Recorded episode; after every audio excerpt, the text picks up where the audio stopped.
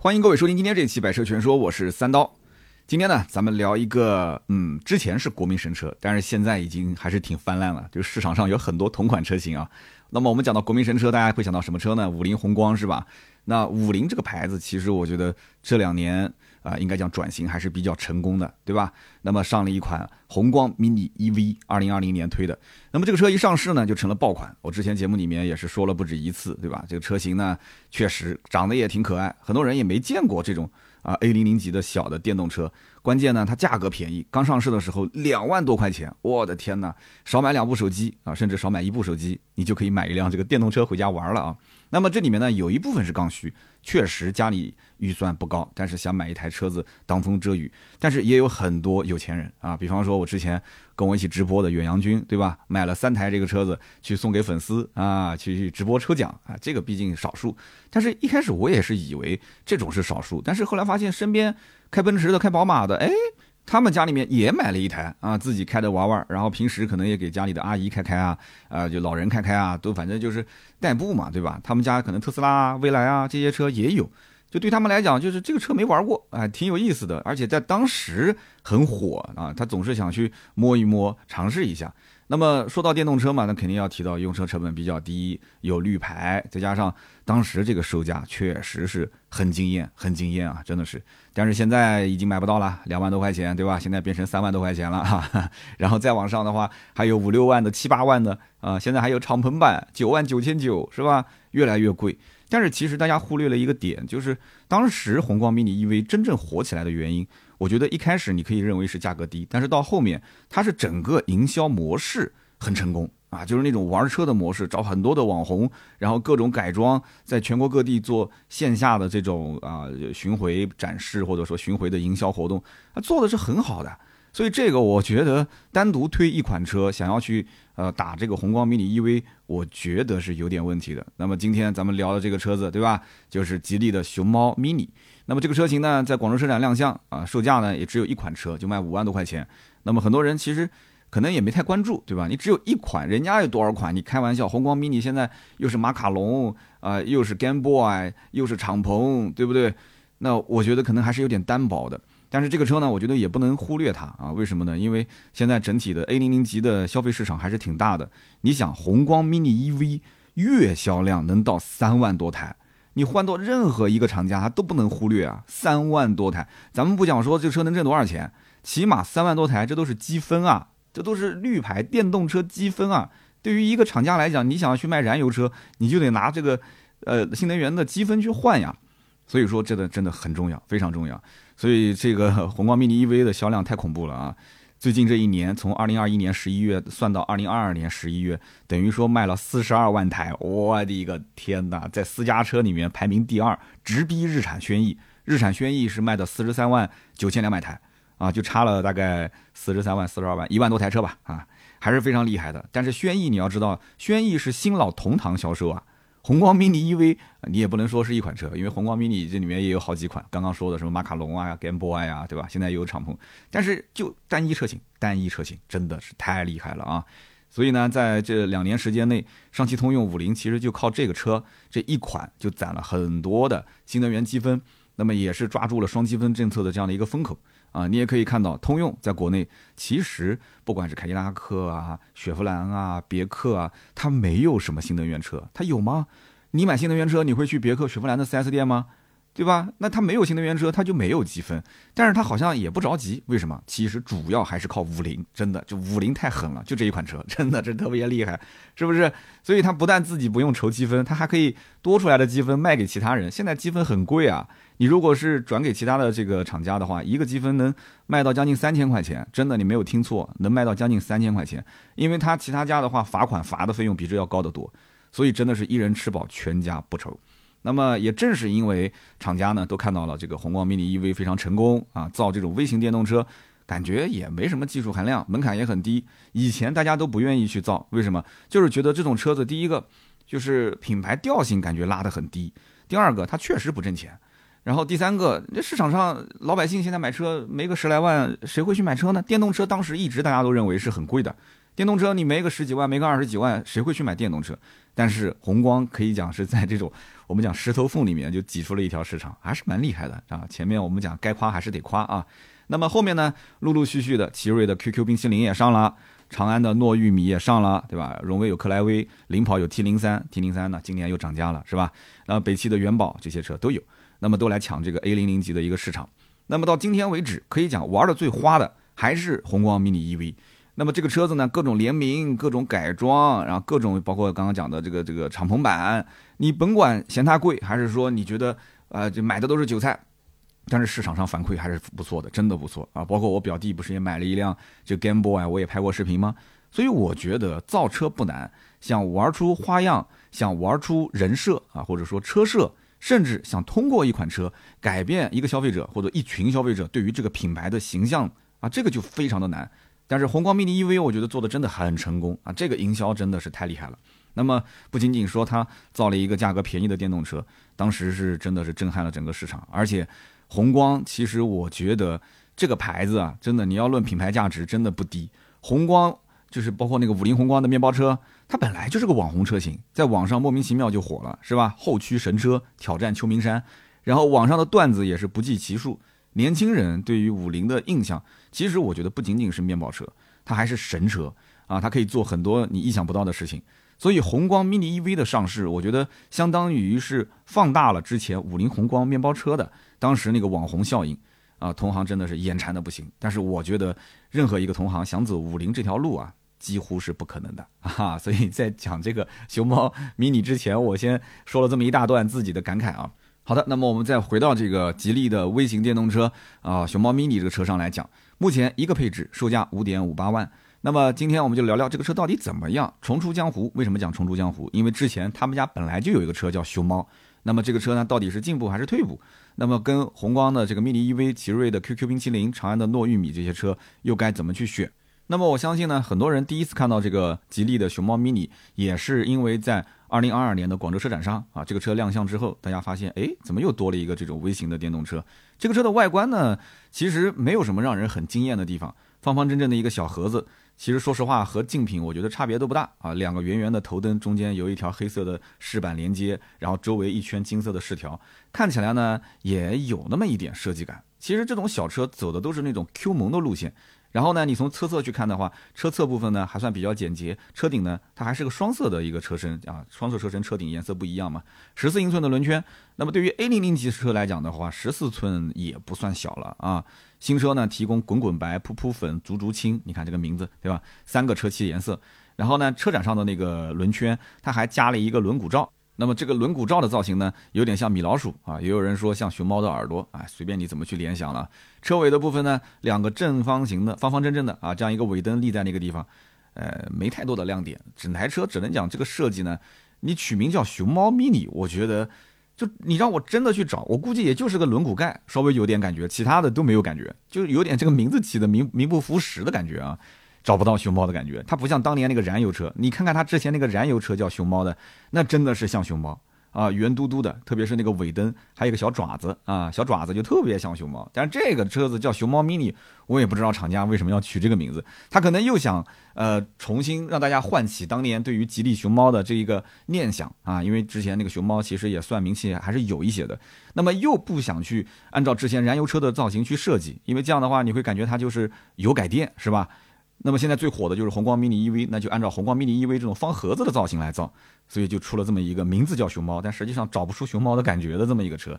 那么这个车为什么我刚刚讲比宏光 mini EV 大一圈呢？它的长度是三千零六十五毫米，宽度是一千五百二十二，高度是一千六啊，长宽高，轴距呢两千零十五毫米，所以它跟宏光 mini EV，我们就哪怕把马卡龙拿过来比的话，长度比它长了一百四十五毫米，宽了二十九毫米，轴距也多了七十五毫米。所以毫无疑问，这就是要卷死同行啊，对吧？那么首先要卷的同行肯定就是宏光 mini EV 嘛，明显比它大一圈。那虽然说这个数据放在普通车型上来讲可能差距不大，但是你知道这个微型车啊，微型车这样的一个，你看长了一百多毫米啊，宽了二十多，轴距长了七十多，那整体来讲你看上去其实相当于差了半个车身。但是我还是想讲一句话，如果你要是坐过宏光 mini EV，你应该知道这台车子呢后排其实可以坐人。虽然看上去小，但是后排真的能坐人，空间呢，我们也不能说大吧，就是能坐人，对吧？你不是说放个宠物啊，能坐人。但是坐完之后，你会发现它的后备箱几乎没有任何空间可言，就是它的后排座椅的那个头枕基本上就跟它的后备箱的那个就是后挡玻璃就基本挨在一起了。我们当时也测试过，就是我们讲，就是小学生的一个书包，你可能都放不下，就是那么小，对吧？那么当然了，吉利熊猫 mini 也不能说轴距长了、车身长了，它就能放多少，也没有强太多啊，可能能塞得下一个小学生放满了书的一个书包啊，也仅此而已。所以总体来讲的话，只能说内部空间比同级别略有优势啊。我觉得做个不恰当的比喻，就是老破小的小区，四十五平米的房子和五十米的房子之间的这样的一个区别啊。那么在内饰方面呢，虽然说大家也不能期望说四五万的车能有什么内饰，但是毕竟五万五千八，对吧？人家旁边卖三万多块钱的车子，你多个两万块，你两万块总得给我点东西，是吧？所以呢，屏幕，哎，它屏幕还不少。九点二英寸的液晶仪表，再加上八英寸的中控屏，两块屏够不够？那么起码比宏光 mini EV 啊、奇瑞的 QQ 冰淇淋要好一些。那这两个车中控屏都没有，没有中控屏，对吧？你放个手机支架，也只能用手机。那这个中控屏的车机，目前从实拍图上来看，因为我们盾牌是去了广州车展的啊，我们也拍了视频。那么跟停产的那个吉利远景 X3 Pro 很像，但是不管怎么讲，你说车机系统一样还是怎么样？哎。人家总比那个没有的好，对不对？那有总比没有好嘛，你就不用再把手机架在那个车机上了，是不是？那么据说这一套车机还有无感互联功能，什么意思呢？就是车主可以通过手机蓝牙去解锁车辆，那么进到车内之后，它就是一个启动的状态啊。开特斯拉的都知道，对吧？就进去之后你不需要再启动了，你直接挂档就可以走，是吧？那么这样一种方式，它没有启动按钮，所以呢，这个配置在微型电动车上确实还是比较少见。那么，如果你家里面是第一次买这样的电动车，虽然说价格不贵，五万多块钱，但是我个人觉得你可能要适应一段时间。为什么？因为驾校的教练他毕竟没有教过这个。上车之后不应该挂档吗？上车之后不应该先启动吗？哎，怎么上车之后拉开车门就可以开了呢？这个你要适应一下。那么同时呢，车主还可以通过手机远程遥控啊，去打开空调，去进行车辆的解锁、开锁这些功能。那么这些功能都比较实用，但前提是什么？前提是这个车的续航里程啊，它的这个理论续航也就两百，那么平时正常开也就一百多公里。你要时刻保持它的电池的电量充足，要不然你想你远程这个功能你怎么遥控啊？是吧？你说我要开空调，那空调得费电啊，是吧？你车子电本身就没有多少，远程开空调，等你上车发现这车子已经开不了几公里了，所以要保持电量的充足。那么此外呢，熊猫 mini 啊，作为是一款 A 零零级的一个微型车，这个车子竟然有全景天幕，哦，我的天，你受得了吗？这个确实属于越级的配置，我觉得这个成本对于这个车来讲应该还不低，因为同级别其他的一些车型没有配过这个全景天幕啊，哪怕就是十万多的那个宝骏 Kiwi 啊大疆版，它也没配这个配置，那个车价格也不便宜啊。那么吉利熊猫 mini 和宏光 mini EV 和奇瑞的 QQ 冰淇淋一样啊，都是主驾驶只有一个气囊。那么这一点，你看对比之下的话，我就想要吐槽一下了。我一直在讲，我就搞不懂这种小型车它为什么都不能给两三个气囊呢？对不对？有人讲说，哎呀，这车子可能成本的问题、空间的问题，但是我觉得这都不是问题。关键问题是什么？我觉得啊，我觉得这个全景天幕，它呢可以很明显的看得出这个车跟其他的竞品车之间的差别，就是消费者能看得见啊。这样的话，这是影响它销量的一个关键因素。但是气囊这个东西呢，说实话，给你一个，还是给你副驾驶再加一个、两个，或者再给你一个侧气囊三个，这个东西成本加的挺多，但是消费者看不到。对吧？有多少人真的关心这个呢？是不是？所以我觉得是厂家在向市场、在向消费者妥协的一种表现，对吧？那这个呼声看起来也不是特别高。宏光 mini EV 上市这么久了，对吧？就就一个气囊，那也没有多少人说，是不是？所以说这个东西还是看氛围，大家也很清楚啊，这个厂家也很清楚。那么有人可能觉得这种小车子，那肯定坐人能坐得下，但是储物空间是不是不行？哎。这你就错了。这种车你要真的坐进去，你会发现它的储物空间其实是有点类似于像那种日系的 K car，它还是找了很多地方给你挖了几个槽啊，让你去放东西。所谓的就是让你觉得有一些实用性。那这种微型车空间确实不大，但是你坐进去之后，你想做的事情还是挺多的。所以它的中控台上面给你三个储物格，然后每扇门板上面再给你搞三个凹槽。虽然说车小，但是储物空间真的不算少。啊，这一点我觉得也算是值得表扬吧。啊，也算是在竞品的基础上做了一些升级。那么在动力方面，有人讲这车能有什么动力？的确没什么动力啊。但人家是后驱，它是后轴上面放了一个单电机。那么最大功率三十千瓦，那么搭载两种不同的电机，随机发货，也就是说厂家你别管我用哪个啊，我可能用的是浙江的啊奥斯威尔的电动科技公司提供的，也可能是用的日电产啊上海国际贸易公司提供的，就两家嘛，就是你也别说哪家好哪家不好，电机这个东西只要不坏都能用，对吧？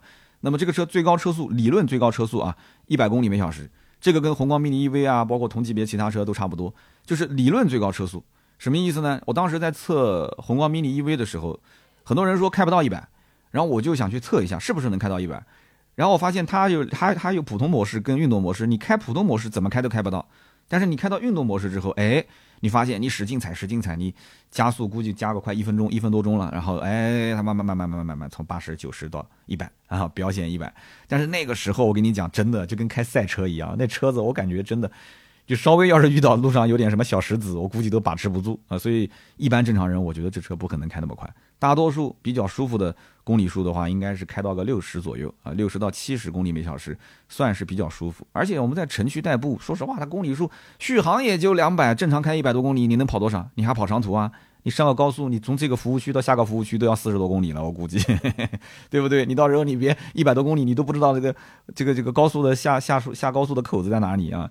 市区代步一百多公里，然后市区大多数地方限速也就是在七八十、六七十，对吧？所以呢，它就是以你市区代步为标准打造的这么一个微型电动车啊。那么在电池上面、续航方面，熊猫 mini 呢目前公开的是搭载了国轩高科啊，也算是一线品牌了啊。国轩高科十七点零三度电的磷酸铁锂电池，注意啊，这不是三元锂电池啊，是磷酸铁锂电池。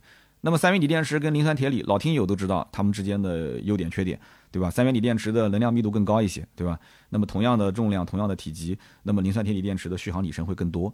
那么三元锂电池呢，相对来讲稳定性、安全性，对吧？那更好一些。但是到了冬天，这两个电池的表现可能也会有些区别，是吧？那么 CRTC 的工况下，续航呢是两百公里啊，两百公里。那么这是理论的，实际上是要打折的。我觉得能跑到一百五以上就不错了。那么今后它这个电池的供应商会不会更换？那我觉得大概率啊，可能是会换的。我不太相信它会一直跟着国轩高科 去采购。为什么呢？因为现在的整体的这个三元锂电池和磷酸铁锂的供应价格都比较大，就是变化比较大，而且各家的这个储备量啊，以及他们也在谈新客户嘛，对吧？有的客户都是大客户，所以他对于这种如果说。熊猫 mini 的这个销量不大的话，它的供货的价格、供货的量能不能给得上，这都是一个问题。所以我觉得不可能一直是以国轩高科作为它的这个唯一的电池供应商啊。所以后期有可能会更换。那么因此你在买车之前，你就要了解清楚用的是不是国轩高科的啊，还是说用了哪一家的啊？你我我觉得还是要去关注一下，你稍微要了解一点一线的这些三元锂电池和磷酸铁锂电池的供应商是哪些啊？这一点我觉得值得关注的。那么接下来就是重头戏了啊。重头戏就是这个车的一个大杀器或者说是卖点，熊猫 mini EV 它就一个版本，它就一个版本，但它支持二十二千瓦的直流快充功能，它支持快充，那当然它肯定是有慢充的，对吧？那么这个快充呢，据说在二十五摄氏度的环境下，电量从百分之三十充到百分之八十只要半个小时，前提是到快充桩，也就是外面的那种公用的快充桩。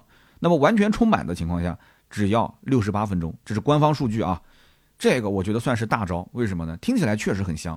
那么，因为理论上你六十八分钟就是一个小时嘛，一个小时多一点，你就可以充满。那我们也知道，大多数的电动车在那种公用充电桩上面是不会充满的，它就是基础的一个补能。比方说，我这车可能还剩个百分之二十、百分之十五的电，那我现在要把它充到个百分之六七十、七八十，我就可以开了。那完全充满一般就是过夜。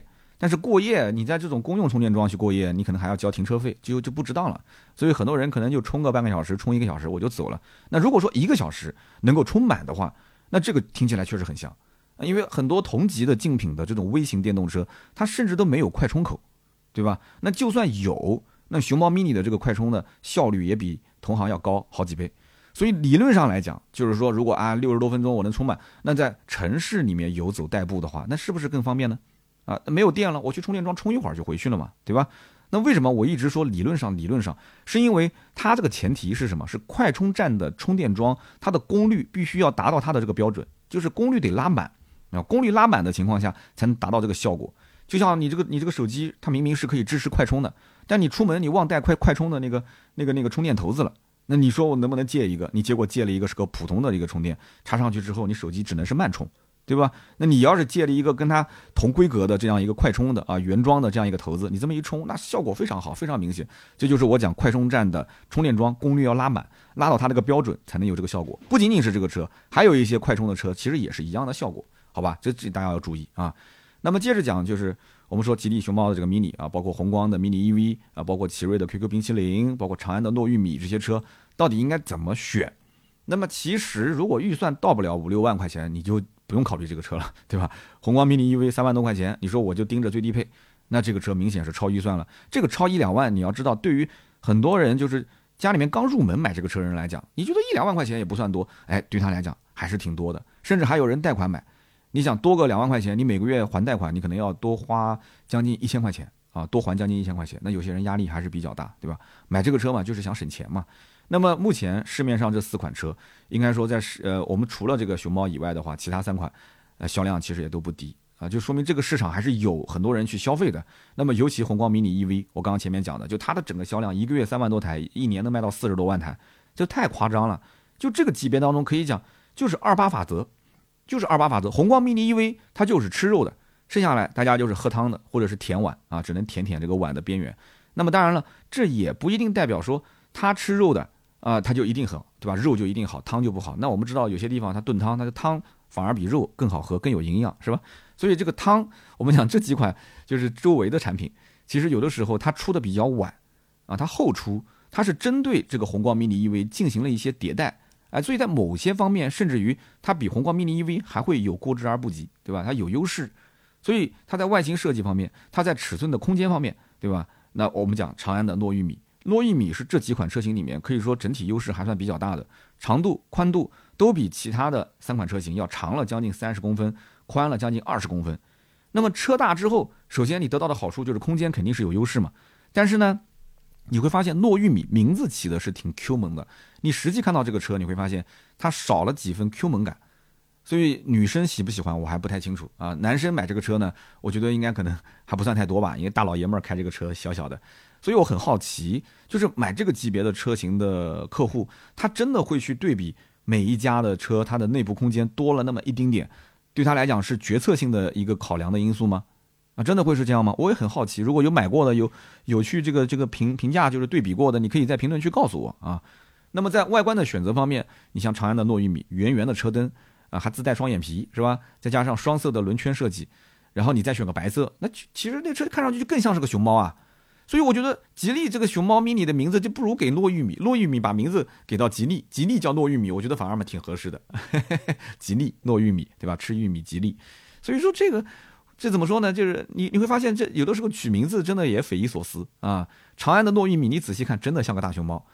就就所以这个吉利熊猫的 mini 的优势，就明显它也不是在设计上，那在哪里？那吉利迷你熊猫 mini 它就是优势在两块中控屏，然后有全景天幕，对吧？然后有很多的储物槽。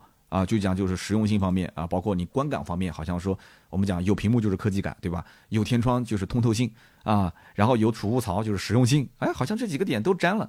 所以说你要想要配置高一些，实用性好一点啊，就是说还多几个屏幕，那再加上刚刚讲那个大招啊，就是那个快充啊，你说哎，我还必须得有快充，好像说哎，好像也只有吉利这个车子啊，熊猫 mini 适合你。那至于它是个名字跟这个车型的设计它不相干，我觉得多少人也不会有什么太在意的。然后这车子续航两百，正常跑个一百五到两百，在 A 零零级里面来讲的话，这种续航也不算差，基本上大家都是这种级别，一个层次是吧？市区代步有什么问题呢？市区代步你最多也就一天跑个一百来公里吧，是吧？你把它充满了，也就是这样。但是我这里给大家一个建议啊，因为曾经在上海和北京有一些粉丝问过我说想买这个车，他每一天来回单程就要跑一百多公里，接近两百公里，那这个车的续航正好就是两百，他问我说能不能保证一天一个来回？我个人觉得不要这么冒险，为什么呢？因为它是 CRTC 续航，我们讲说你打个七折吧，两百打七折一百四，你说你一天来回的这个公里数就是一百二到一百三，那你还考虑到开个一年两年，这个这个还会有一些续航的衰减呢。而且你你充电，你在慢充桩充电跟快充桩充电，它的充电的饱和度是不一样的。慢充桩充电它的这个续航里程跑的是比较多的，但是同样你去快充桩，你把这个电池充满，你感觉到是充满了，实际上它不耐跑。我们讲就有点虚电虚的那种感觉，实际上跑的公里数是少的啊，会比那种慢充桩慢慢的去充要跑的少很多。所以这个我觉得你只有买完之后，或者说你过一段时间，你听一听这些老车主，啊，长期在这种慢充桩固定车位上去充的，和那种天天在啊户外去充那种公用充电桩的，你听听老车主他们是怎么讲的，然后综合评价下来，我觉得你保底，你一天跑个八十到一百公里，你买个这种 CLTC 两百的，相对来讲，我觉得靠谱一点。啊，或者就是说，你每天单程到公司啊，公司如果附近有充电桩，你多多少少给充一些，然后你再开回去啊，不要真的去冒险啊，这种两百公里续航的理论续航两百啊，所以呢，怎么讲呢？就是没有固定充电桩的，有快充的，像这种熊猫 mini，那么我觉得对于这部分人来讲，以前可能就不考虑了啊，但现在呢，哎，有这么个快充，那我可以考虑一下。那么之前我也说过，其实一台电动车最重要的不是续航里程，而是它的补能的效率高不高。那么虽然说吉利熊猫 mini 它的电池的这个整体也就是十七度电嘛，但是这个车呢，哎，它小，它好停好放，然后看上去呢又又轻巧，对吧？加上这个车又是快充，只要你的家里面或者是你的公司附近有充电桩，你不嫌麻烦的话，你到了公司就充一下，回到家去马路对面的充电桩充一下，啊，也能解决你的这种所谓的续航焦虑。但是呢，就是耽误一点时间。你不要看说充一次电好像也就花个半个小时，花个四十分钟，你还要想这是公用充电桩。那有的时候你知道去那网约车司机他也需要充，你跑过去之后，对吧？特别是像下午的四五点，有的时候这种这种晚高峰的交接班的时间，那都都满了，都满了，那正好也是你下班的时间，然后你跟网约车司机只能是等着他充完你再去充，是吧？而且你夏天天热，冬天天冷，这个时候你一个人孤苦伶仃的，车子也没电了，那种感受，你坐在车子里面等充电桩，你这就不是说充个半个小时的问题了，你还要等啊。所以你要经常充，这种你想一百多公里，对吧？你要经常充的话，那这个时间的消耗，我觉得还是比较大。所以这个你要考虑清楚。如果说你们家能装固定充电桩在车位上，哎，那这就好了。这个作为电动车来讲，那真的用的非常的爽啊！在大家跟大家聊节目的时候，我的车，我的那个小威马现在就在充着电呢，啊，四百公里续航，现在实际上也就跑个两百多，对吧？那没办法，厂家锁电，对不对？它还有锁电，你看锁电，谁能想到这件事情呢？没人能想到，它就是锁了吗？那锁了之后，现在就大概跑个两百三、两百、两百五，对吧？两百多公里，然后冬天啊，稍微开开空调，也就两百出头一点点，对不对？我四百的 NEDC 续航呢？你开玩笑啊？你，哎，你现在 CRTC 说实话比 NEDC 还要再虚啊！当年的 NEDC 四百是正儿八经刚拿到手的时候能跑三百多啊，对不对？你 CRTC 现在拿到手肯定都要打个七折左右啊，是不是？但是理论上讲，快充还是可以到处跑啊，只要你呃愿意多花点时间，你到处跑是它的优势啊，这是对手不具备的呀，对不对？那么这个时候可能有人要说了，哎，五菱宏光 mini EV 上市的早，销量那么高，保有量也很大，所以我觉得我买它很放心。其实我告诉你，虽然这个话没毛病，但是奇瑞、长安、吉利，人家也不是什么小厂，对不对？人家对于造车，对吧？这么这么长时间，他也不可能说品控方面去砸自己的招牌，你说是不是？而且还有就是关键售后，那奇瑞、长安、吉利，人家售后的 4S 店也不算少吧？对不对？你五菱多，它它也不算少，而且再加上，你像我现在买的这个这个，我买的这个威马，在我们南京现在销售的店都没了，真的。然后售后的店只有一家，结果前段时间我的车出了一点小毛病，然后那个售后的负责人讲说他阳了，我说你阳了，这你阳了跟售后有什么关系呢？他说我阳了，我们店就关了，那就等我什么时候恢复好了，你就过来，到时候帮你查有问题，我帮你修。我说怎么一个人阳了，这个这个公司就就就不开了呢？就说明他是个小的，可能是跟什么修理厂之类的合作的一个售后。那我能说什么呢？对不对？所以对于大品牌来讲，这个其实真的挺关键的啊。对于那些你要去买一些这种刚刚上的一些新品牌，你要考虑到这车子不是开一年两年啊，你开个三年、四年、五年、六年，这个品牌能不能活那么久，这也是个问题啊！真的是，你得你知道的，威马最近的新闻大家都看了是吧？那么对于熊猫 mini 这种，其实本身技术含量不算特别高，对吧？对于这种微型电动车，现在吉利造混动、造插混都没问题，是吧？造个电动车算什么呢？啊，只不过他们家现在电动车，其实电动车他们家也不算差，他们家还有极客呢。极客现在的口碑也还可以，除了那个车机，车本身是还可以的，车机啊现在被吐槽的一塌糊涂啊。那么因此这个车的品控，还有它对于售后的保障，我觉得消费者应该讲还是比较放心的。买个吉利，买个熊猫 mini 啊，这个品牌，嗯，售后对吧？品控。那么只能说，五菱它是第一个吃 A 零零级这种电动车吃螃蟹的人，然后正好又赶上赶上就当时那一波的红利期，就是它的整体口碑起的是比较早的啊，就是比较扎实的，但是呢。这也好也不好，那有人讲怎么怎么不好呢？它不好的地方就是它往后走，它因为前面的这个地基打得很扎实，口碑很好，它就有点飘了嘛，啊，它就当然了，你到你在这个位置你也飘，对不对？你怎么不飘？你觉得大家都喜欢我，我现在不能就是只卖个两三万，所以它价格就越卖越贵。那么现在被吐槽也很多，说啊，这个五菱你忘了初心了？什么叫初心？初心就是来赚钱的，这就是初心，赚积分赚钱的。所以红光 mini EV 以前最低两万八千八，现在最低三万两千八，对吧？Game Boy Game Boy 这个版本顶配卖到七万两千八，但是还是没有快充，只有慢充，是吧？慢充要充个五六个小时。再到现在的敞篷版九万九千九，那真的是你敢卖我就敢买这样的一个现实版本啊。不过呢，话又说回来了，红光 mini EV 打造的这种玩车文化，我刚刚前面开头就说了，就是因为这种玩车文化确实引起了很多年轻人的注意。你你仔细想想，是不是很多人关注电动车，很多年轻人关注电动车，特别是微型电动车，就是从当时的红光 mini 的这一波啊这一波热度起来的。但是话又说回来，这一波热度能持续多久，不得而知啊，不得而知。这毕竟是一台微型的代步车，它最基本的作用就是代步。那你说它是玩具，它是个玩车的文化。好，那我跟你讲，玩具再好玩，一阵子热度过了之后，大家也都兴趣不大了。你想一想，王者荣耀当年那么火啊，身边几乎只要有手机的都会玩。还有包括那个和平精英，对吧？现在还有多少人玩啊？也没多少人玩这个游戏了，是不是？所以说啊，这个玩具它的属性就是一阵子热度，大家都在玩，都在用啊，那我也跟着一起试一试，感受一下。那么大家如果都兴趣不大了，那你可能也就兴趣不大了。所以说，在车型价格差不多的情况下，哎，有的人就会思考，也许多一个快充。啊，也许多一些功能，多一些车联网的这些相应的功能，哎，是不是会更实用一些？理性的车主到这个时间点，他可能就会去横向对比很多他能真正得到的东西啊，能用得起来的东西，这些反而会更有吸引力。大家说对吗？那么其实呢，吉利是在我记得二零零八年当时就推的这个熊猫，熊猫当时是燃油车。啊，就我们讲从名字上来说，那个燃油车四门五座布局啊，我记得以前在我的丈母娘他们家楼下有一个人，好像是卖干货的一个做生意的老板，天天就开个小熊猫啊，那车子矮矮的，挺低趴的。那个车子我不知道我们粉丝里面有没有人买过它啊？那个当时的熊猫和现在的熊猫 mini 其实没有半点的关系，真的是一丁点的关系都没有。那我觉得之前那个熊猫设计就很有特点。三角形的头灯啊，车头灯，小巧的一个进气格栅，像个小嘴巴一样，看起来呢也是萌萌哒啊。远看真的特别像熊猫，特别是从尾部去看，它的尾灯，它的大号刹车灯旁边有四颗小尾灯，哎，一个大号的刹车灯再加上四颗小尾灯，那不就是个熊猫的爪子吗？是不是？所以在那个设计上来讲，你从任何角度看，它都像一个熊猫，圆圆的像个熊猫。但是现在的 mini 真的就找不到这种熊猫的特点啊，真的。但是我还是那句话，借鉴之前老款的也不行，因为借鉴那就是有改电，很多人觉得这就是有改电。但是呢，推翻了重新设计，又感觉你是在不能说抄袭吧，就是你在走红光 mini 的这种路线。所以这个也很难啊，确实很难。也想听听大家对于这款车，你可以看看我们的文稿，或者在网上搜一搜这个车的图片和视频，来评价一下你喜不喜欢，你愿不愿意花五万多块钱去买这么一个续航两百公里，但是它还带快充的这么一个啊微型的电动车。其实总体来讲，熊猫 mini 这个车还算是还算是有诚意啊，还算有诚意。比如说别人没有的全景天幕啊，比方说这个车子里面很多的储物槽，比方说啊最重要就是它带这个快充的功能。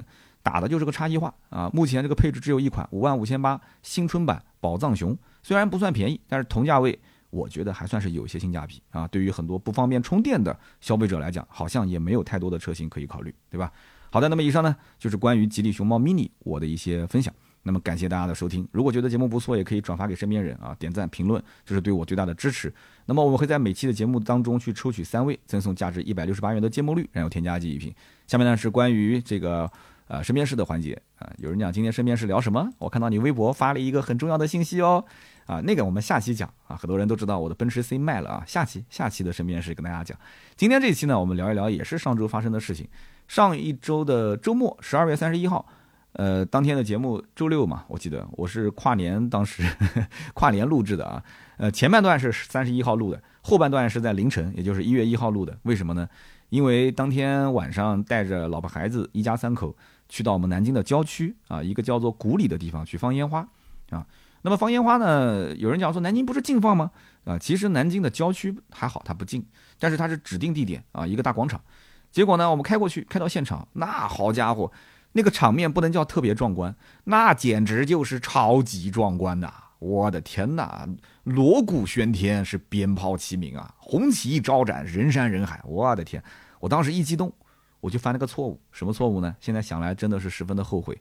我掏出了我的手机，我想直播给大家看，直播给大家一起乐呵乐呵。哎呀，那么一开始直播间人气还挺旺的，哇，很多人说三刀跨年直播啦啊，对，有没有抽奖啊？没有抽奖，跨年直播啊，播烟火，然后呢就播着播着，我当时也挺心里面紧张的，我在想我播个几分钟，我看看是不是会判定我违规。结果呢，我发现平台好像也允许放，没问题，对吧？那我就继续播，继续播，继续播。结果播了快一个小时，哎，我的身后有人喊了一句，喊什么呢？说：“哎呦，失火了！”啊，我当时一看失火了，我第一反应嘛，就屏幕转过去，转过去呢，发现就在那个草坪上面啊，有一撮这个可能是野草，就堆在那个地方，然后可能是有火苗子掉进去，就是稍微起了一点小火，然后呢，就有人啊，年轻人跑到自己的车上去拿灭火器，那种小瓶子的灭火器，两三瓶这么一喷，这个火呢很快就灭掉了。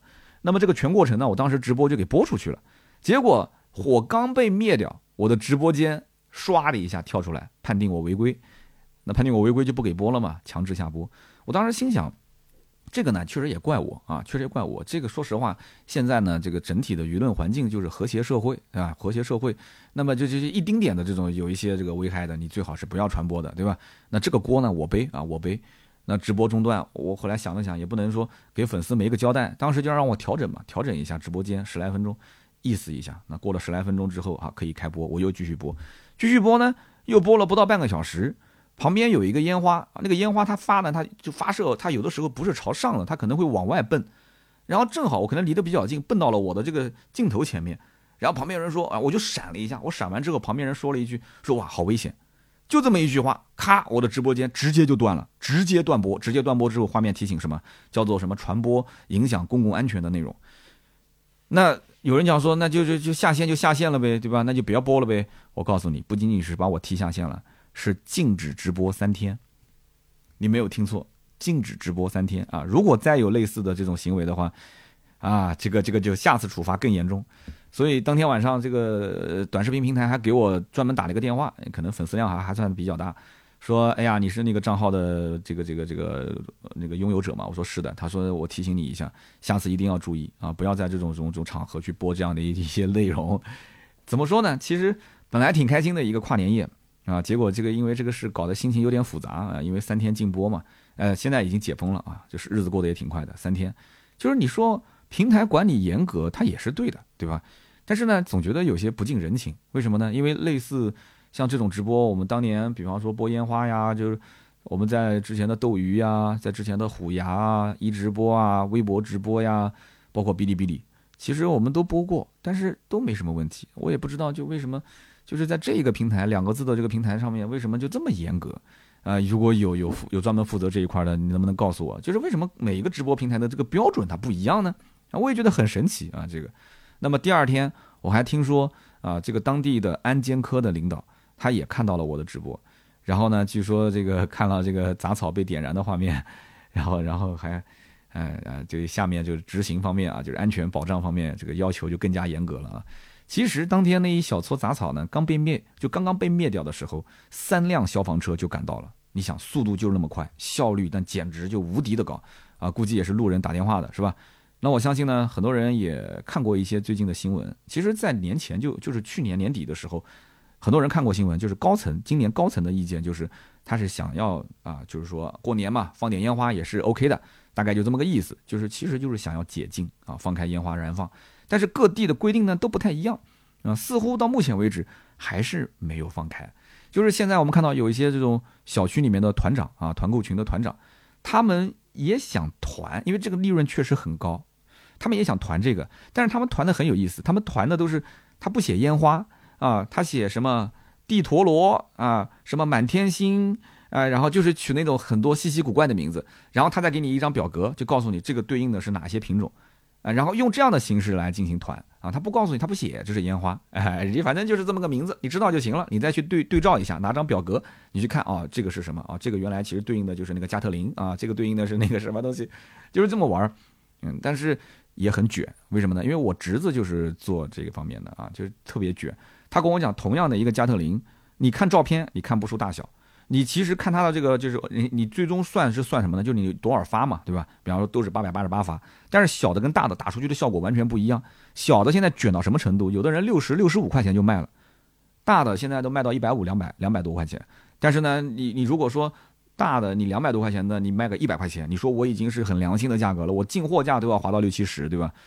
那人家卖六十五块钱，对不对？那有的人你你也不知道呀，你也不知道，那你不知道哪个好哪个不好，那你觉得都一样？你看都是八百八十八发嘛，那你就买那个六十多的，你不买这个一百多，那你放出来效果不一样。但有人讲说，其实就是玩嘛，给孩子乐呵一下就行了，没必要买那么贵的。但是这个东西怎么讲呢？就相当于。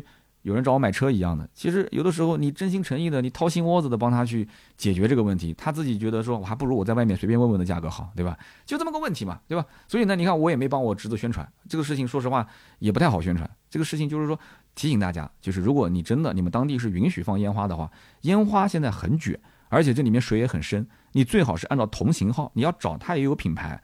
而且呢，包括不管是发多少发以外，你还包括它的那个，如果它有相关的一些规格，你还要看一下它的规格，你这样子才会不会不被坑。你不要看说造型差不多，一个卖六十，一个卖一百，你到时候就被坑了，是吧？而且烟花的价格也很有意思，就是距离过年的时间越远，价格越便宜。很多人应该也都知道，对吧？比方说现在距离过年二十多天，你离得越远，其实越便宜。但是距离过年时间越来越近，越来越近，这个烟花的价格是每天都在往上涨的。到了大年三十的那几天，那价格要贵好多好多，跟现在比。那么现在各地呢，其实只是主城现在可能不给放，也不是说全部都禁，它可能在郊区它还是可以的，对吧？偏远一点的这种郊区，那每个家庭其实也都很清楚，就是说放烟花，说到底就是烧钱，就是烧钱，就那么几秒钟，可能一分多钟，叭叭叭叭叭，就就就就就钱就没了啊，可能五十没了，一百没了。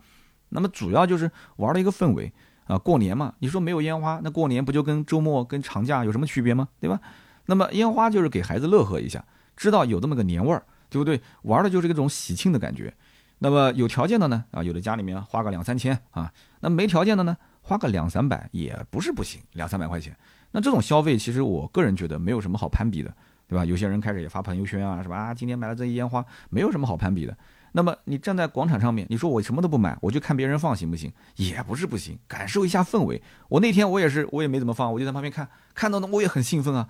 就是前面几年那种压抑的心情，随着烟花的绽放，随着那种砰砰砰的叭叭叭的那种声响，对吧？我甚至在现场我都想呐喊两声，真的太爽了那种感觉，就看人放烟花那种感觉太爽了。然后闻着那种味道，啊，真的是我我当天。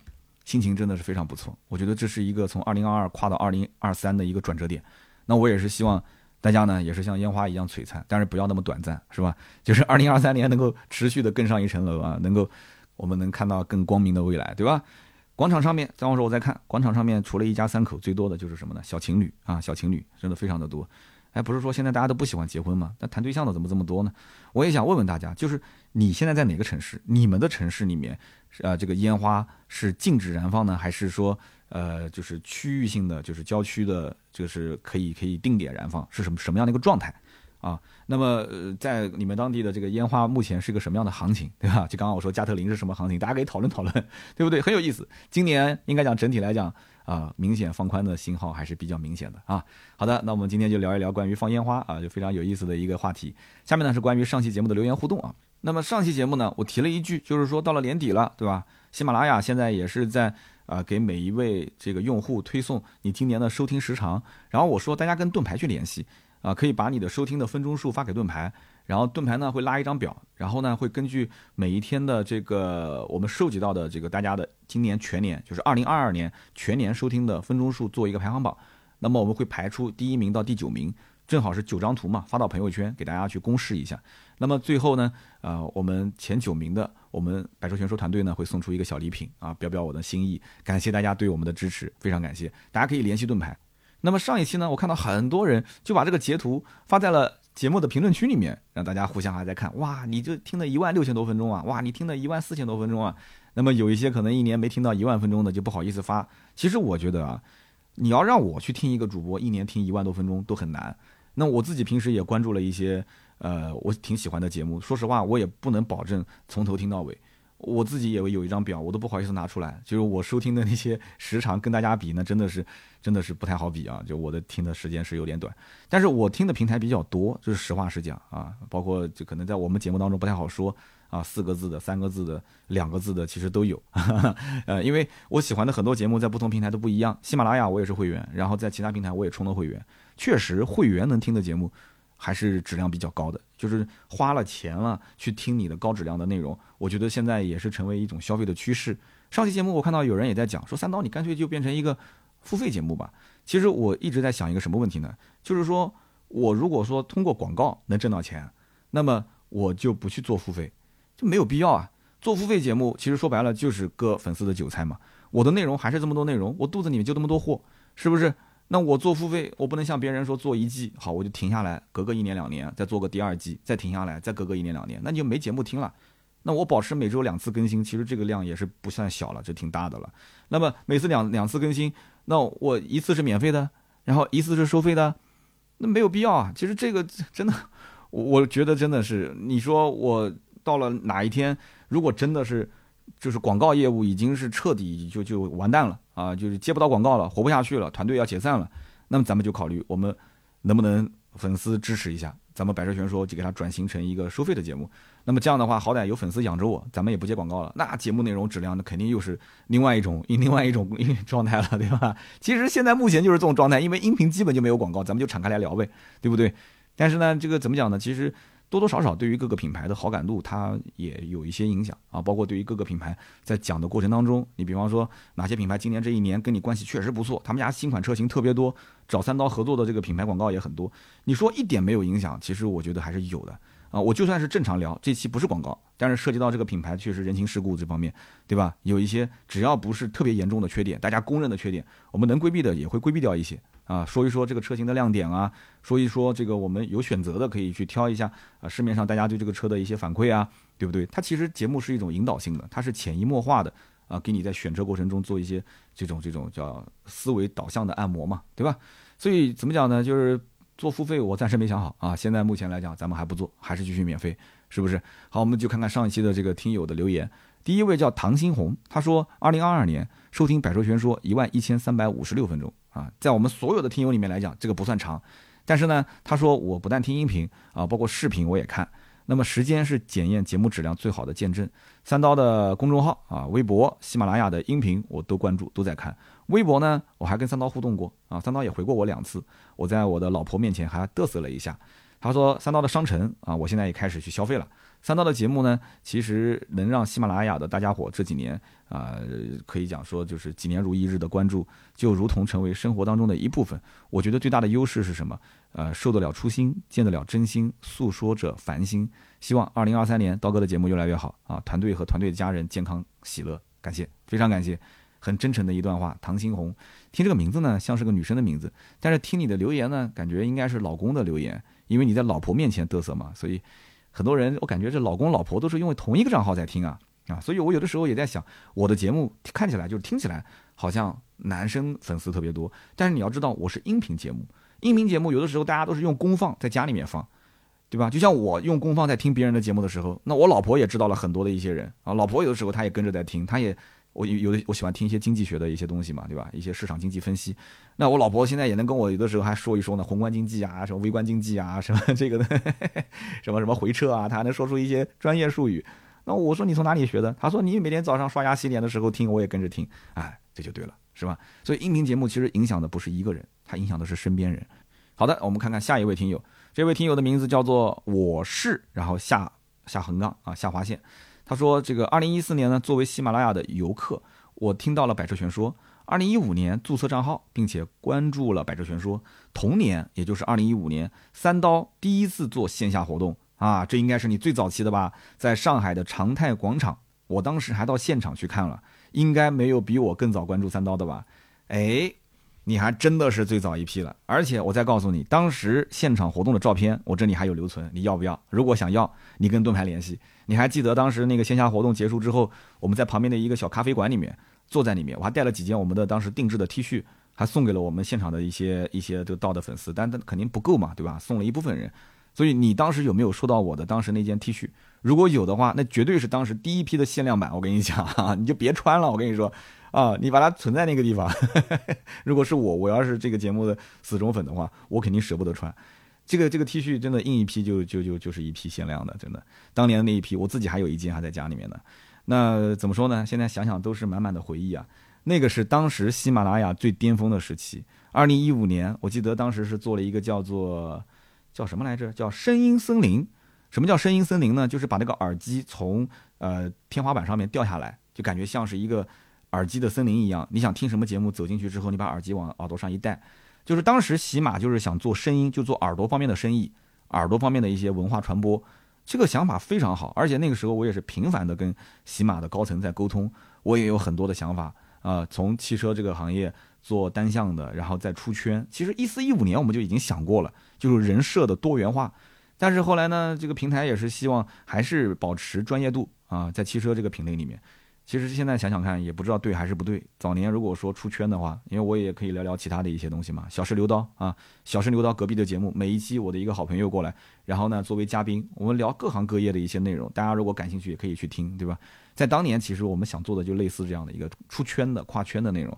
但是呢，最终还是选择走专业路线，所以感谢啊，从二零一四年、一五年啊，就一直到现在，还来过我的线下的第一批的老粉丝，你还在我的节目里面还在收听，真的我很感动，非常感谢。那么下面一位听友叫做听友二幺三八四零八三六，他说关于某音跟这个 B 站啊，我是有话可讲的，为什么呢？因为我我本人对于某音是天然的抵触。为什么呢？因为我经常听到身边人在刷短视频的时候，然后包括像那种什么电影解说，还有那种就像机器一样的机器的这种解读，然后巴拉巴拉说半天。他说我其实真的是有点受不了。那么另外一个就是我看到周围很多人都是沉迷于刷这种短视频，然后没事儿就掏出手机就刷，没事就刷。他说我不能讲自己有多上进，但是我个人其实不想成为这样的人。那么在朋友聚餐的时候，有的时候我也会。面对面的，大家都坐在一起，但是好像没什么话可讲，大家掏出手机还在刷视频，就感觉是挺浪费生命的。那么回头说一下这个哔哩哔哩啊，B 站，他说我不玩短视频，其实一开始也没下过 B 站。哎，那我就很好奇了，你短的也不看，长的也不看，那你平时看什么？你读书吗？厉害了。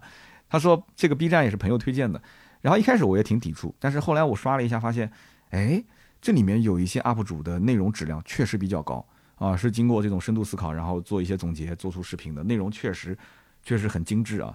然后呢，我对于系统推荐的内容，我一般都很少点，我会重点关注我仅仅关注的那几个账号，然后我会长期去关注它的更新。哎，这一点其实说到点子上了。那我相信我的听友里面很多人也是关注哔哩哔哩的。那么最近呢，如果有人关注我的哔哩哔哩账号，你会发现我的动态现在发的比较少。那我呢，也是在发我的原创的一些内容啊，比方说我们的长文啊。比方说，我会找一些其他平台，呃，这个发布之后内容质量比较高、反应比较好、热度比较好的这样的内容，我会把它同步到我的哔哩哔哩。其他的我就不发了。而且呢，B 站大家更喜欢什么呢？就是你的 UP 主以你的主观上的第一人称的形式去诉说一些内容，分享一些生活。其实你会发现，现在越来越多的自媒体平台都是什么？就特别喜欢那种你去分享你自己生活的，你的质量不一定要那么高，但是你要有自己的想法，你要用最真实的第一人称的手法去诉说。你的一些这种记录啊，你的一些生活的状态啊，这样是最好的。所以我一直在讲，现在这个年代，人人都是自媒体。你不管是做什么行业的，对吧？你只要能敢站出来，你去做，哪怕你就是结结巴巴的去讲，没关系，嗯啊啊的。因为每个人面对话筒的讲话，你看我们经常有嘉宾参加我的那个小试牛刀的节目，他那种直播的状态都是嗯啊啊嗯，都是他就是正常人讲话都是这样，就不像你像我还不是专业的主播，我只是因为。做了很多年，我做了十年，面对这个音频，我早期也是这样，也是没有问题，没有办法解决这个问题，那怎么办？只能是剪辑嘛。啊，很多人听到我的节目，早期你应该老老听友都知道，就感觉中间是没有呼吸声的，就是没有这种，就讲话就正常就会有这种呼吸声，他没有，为什么？被我剪掉了，因为我中间嗯啊啊的结结巴巴的太多了嘛。但是慢慢慢慢到后面，你会发现，我基本上一篇下来，哪怕就聊一个多小时，我中间基本不带这种嗯啊啊的这些口头禅的东西。我想表达什么，老子一过就过去了。所以说，这个也是一种需要训练的。那你既然想做自媒体，你想在这方面，你无论是做自己感兴趣的内容，还是说做一些想要走商业路线啊，想要去赚钱的内容，都可以尝试啊。你不管是开饭店的，还是呃搞批发的，还是对公的，还是对私的，自媒体只要拿起手机都能做。好的，那么今天呢，我们就聊那么多。以上三位听友呢，每个人可以获得价值一百六十八元的芥末绿燃油添加剂一瓶。记得联系盾牌，盾牌的微信四六四幺五二五四。我们的更多原创内容呢，大家可以关注我的 B 站百车全说、抖音三刀砍车，还有我们的公众号百车全说啊。同时，我的微博每天都有更新，百车全说三刀，记得关注一下。对了，节目最后最后呢，还有一件事忘了说，就是我们最近不是在团那个黑猪肉的香肠啊，包括这个年货的礼包嘛。那么有的人问说啊，我发信息给盾牌了，盾牌也没回。盾牌呢，正常工作时间肯定是会回的，可能是你下班时间或者周末的时候发给他。这个呢，说实话也不能要求人家二十四小时做客服，对吧？但是呢，你看一下盾牌的朋友圈就可以了。盾牌的朋友圈每天都在发，他的图片里面就带那个群接龙的呃可扫的这个二维码。你扫一下，直接下单就可以了。当天下午四点钟之前下单，基本上当天都可以发货。所以说，这个联系不联系盾牌其实都没关系。如果你有些细节的问题你不太理解的话，你想咨询，你可以去在微信上给他留言，他看到他会回的啊。如果 确实他当时没回的话，你第二天工作时间早上九点到晚上六点，你再给他发条信息，他一定会回你的，因为他的微信都是扫在电脑上都能看得见啊。所以希望大家能够理解啊。这个卖的挺好的，也是感谢大家的支持，感谢大家支持啊，真的。好的，那么今天这期节目呢就到这里，我们周六接着聊，拜拜。